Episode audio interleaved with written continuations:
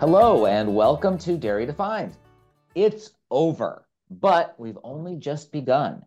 USDA's federal milk marketing order hearing has concluded after 49 hearing days and about 12,000 pages of testimony. Joining us today is the record holder for most time on the stand, NMPF economist Dr. Peter Vitaliano, and colleague economist Stephen Cain, who was integral to the development and defense of NMPF's position. But we're not here to tell war stories. This is about the future. Where do dairy farmers stand in what's now been a three year process toward modernization? What happens next? Thank you for joining us, Peter and Stephen. Thanks for having us. Glad to be here. Peter, you led off testimony on every one of NMPF's federal order proposals. Now that the hearing is over, where do they stand? Well, five proposals to be specific. And since we initiated the hearing, the hearing was organized in general areas along the same lines as those five proposals we put in, including some rebuttals, arguing for exactly the opposite that we wanted, and some related things. The first uh, three were had to do with the manufacturing prices, uh, class three and class four formulas, and the last two were class, basically class one issues. The class one mover that everybody knows about, and the class one differential surface. We feel that we made, we presented a very good hearing record. Half the room was full of basically USDA related people.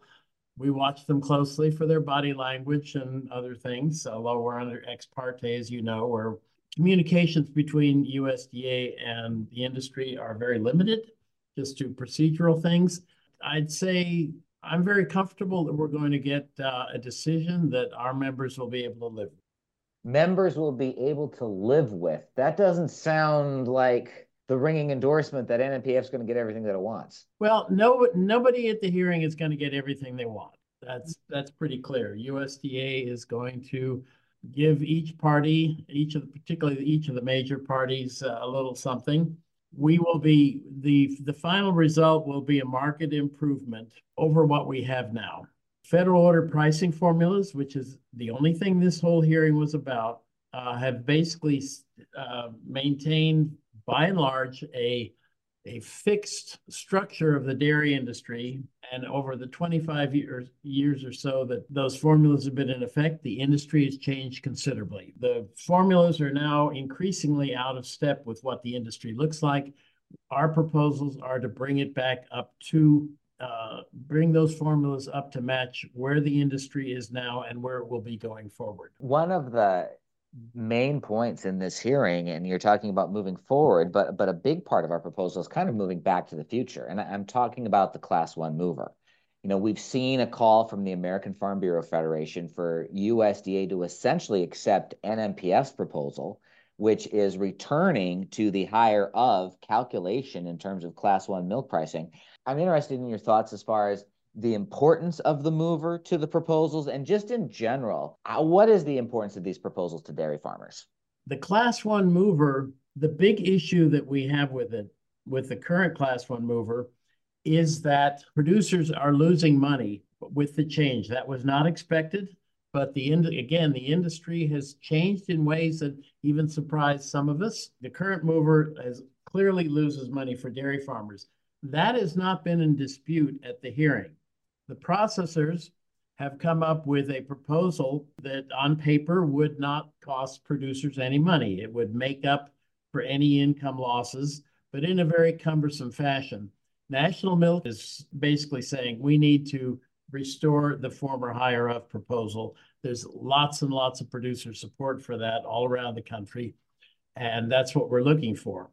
The processors have put up a very, very strong argument that they need some sort of average-based mover to in order to uh, do risk management on class one fluid milk product uh, prices, uh, particularly for extended shelf life products that are uh, growing in importance. Again, we're not going to be sure exactly where the USDA is going to come out until we see the the recommended decisions this summer. Uh, but they say we feel very comfortable about it, but it's but we're not overly confident until we can see what's what's going to finally come out. Noting that there are some strong arguments, but we're backing NMPF's argument. Why is NMPF right and the other guy's wrong? NMPF is right because USDA, we're basically, we went back to USDA's original argumentation for the higher of uh, mover back at the time of federal order reform. And those, contrary to most of the other formulas uh, that we are proposing updates and modernization for, USDA's arguments for the maintaining the higher of as a class mover are still valid, still totally valid. So a good part of our proposal and our, our argumentation for our proposal was to basically reiterate the reasons USDA gave for choosing the higher of back at the time of federal order reform. We, we have a very strong argument for that. In the meantime, it is undeniable that risk management has become more important for the dairy industry as prices have become more volatile. And the processors are hanging their argument on the importance of risk management and the necessity for keeping some version of an average of based mover in order to facilitate risk management. There are two very important constituents of the U.S. dairy industry, producers or processors. We, we are not dismissing the arguments, I mean, we are posing the arguments of the other side, but we're not dismissing the importance of them. In the end, though, it is dairy farmers who vote for the orders. I want to bring Stephen Cain into this because Stephen, you were watching uh, hours and hours and hours of this testimony, understanding on this class one mover issue that there is the argument to be made on risk management. Do we actually know if if processors are actually using this for risk management the the way that that they're claiming in terms of its importance? So we've had some processors that testified uh, that they were, the class one mover change to the you know, the average of plus 74 cents has been in place for several years at this point. Um, if this was such a dire, desperate need as some of the processors have testified to throughout this hearing, I think we would have seen more of this take place than we've seen thus far. You know, we've had a few here and there testify to uh, using some hedging to uh, mitigate the risk on class one products, um, but not quite to the extent as you would expect if this was such a dire need. So some are, but um, you know, we're to Peter's point, you know, the it's growing importance for extended shelf life products. Um, we'll see some more production of those moving forward. I think it's more important for those rather than um, you know the HTST products that uh, we're using today, mostly for fluid milk consumption. Um, but you know, it's uh, they made some good arguments to Peter's point.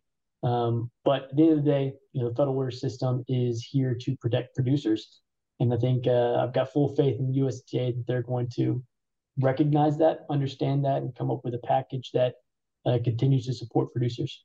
One fact that we do know is, is that because of the change in this mover, that's a, a lost income opportunity for dairy farmers that appears to be around $1.2 billion and counting right now. Um, we also know that um, even if you have some of these processor proposals on where you have for formulas that could potentially adjust in ways that farmers would eventually be compensated years after the fact for loot for what would be losses to the formula now that doesn't necessarily keep the dairy farm in business while they're waiting for that reimbursement. It just seems like some of these proposals from the processor side it, it frankly just seems to be about money the class one movers, where, as you say, um, shortfalls may be made up years later. If you look at them closely, or not even that closely, they're um, they are inconsistent with the fundamental purposes of the order program, which is to to um, promote orderly marketing and to assure an adequate supply of class one milk for fluid use. And we stuck to that fundamental argument throughout the process and were able to, I thought, effectively score points against the positions that the uh, that the other side was taking as inconsistent with those fundamental principles of operating the order system. Stephen, what did you learn about our system and different approaches on federal orders? And, and what do you think USDA is hearing overall after 49 days of listening to different contending interests talking about how they think the world should be different? Yeah, it's a fair point. You know, we had five proposals. There were 22. Um, so there are a lot of differing opinions on how the order should be updated. Um, and opposition groups did a good job at laying out their case as best they could. You know, and at the end of the day, the industry needs both producers and processors. So at some point, we're going to have to find some common ground.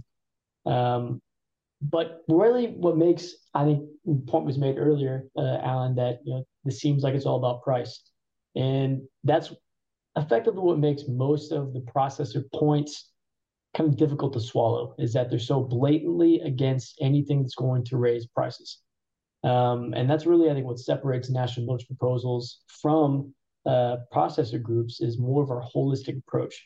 You can't look at the federal order system having not been updated in 20 years and and not address all facets of the industry right you can't say in good faith that class one differentials need to be updated because costs have gone up without also conceding the fact that make allowances need to go up for the same reason um, you know so we took that holistic approach that you know is going to help move the industry forward together um, where you know the opposition groups really argued for policies that would lower milk prices and ultimately farmers milk checks um, so yeah at the end of the day, USDA understands all of these things. I think they're going to look at this and make the best decision possible help put the federal orders in a position that helps the industry operate more effectively today.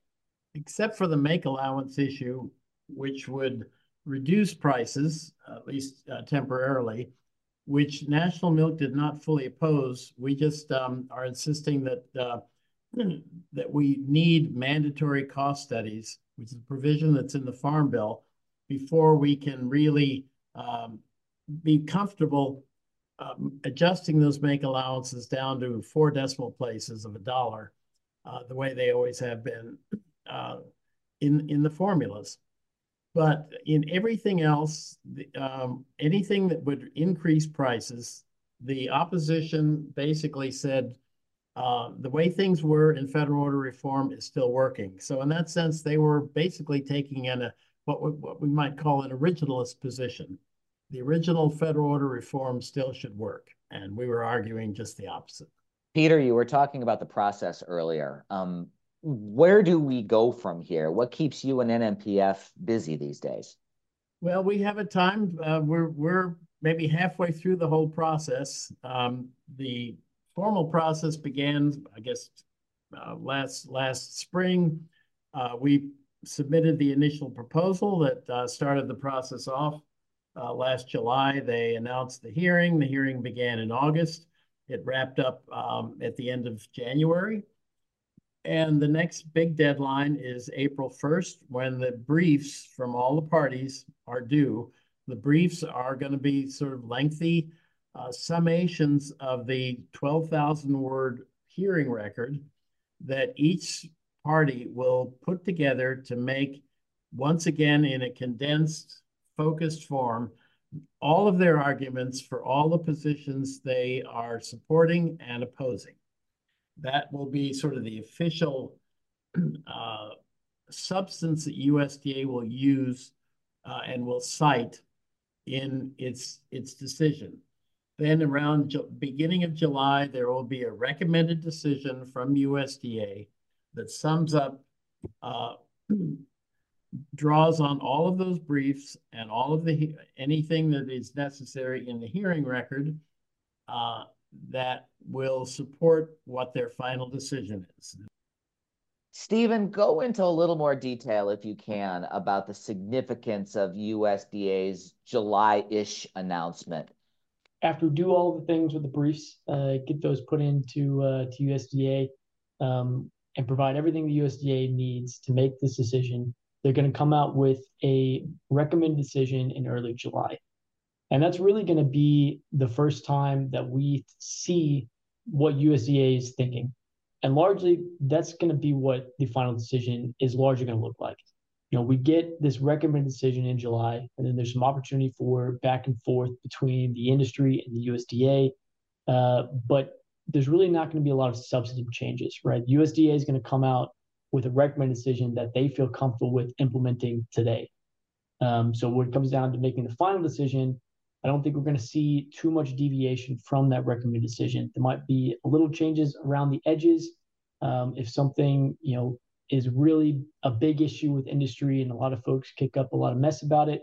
Um, but we'll we'll get what will effectively be the final decision uh, in July with that recommended decision. So it's a very big step.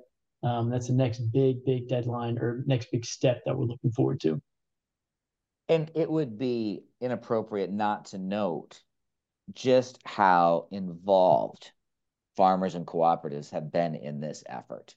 Um, we're talking more than 30 co-op experts testifying, more than 30 farmers, and those are just folks who are directly saying things. That's not the support that was given to formulating these proposals by the task forces. This is not talking about the efforts of NMPF board members. Incredible farmer and farmer-led cooperative involvement in this.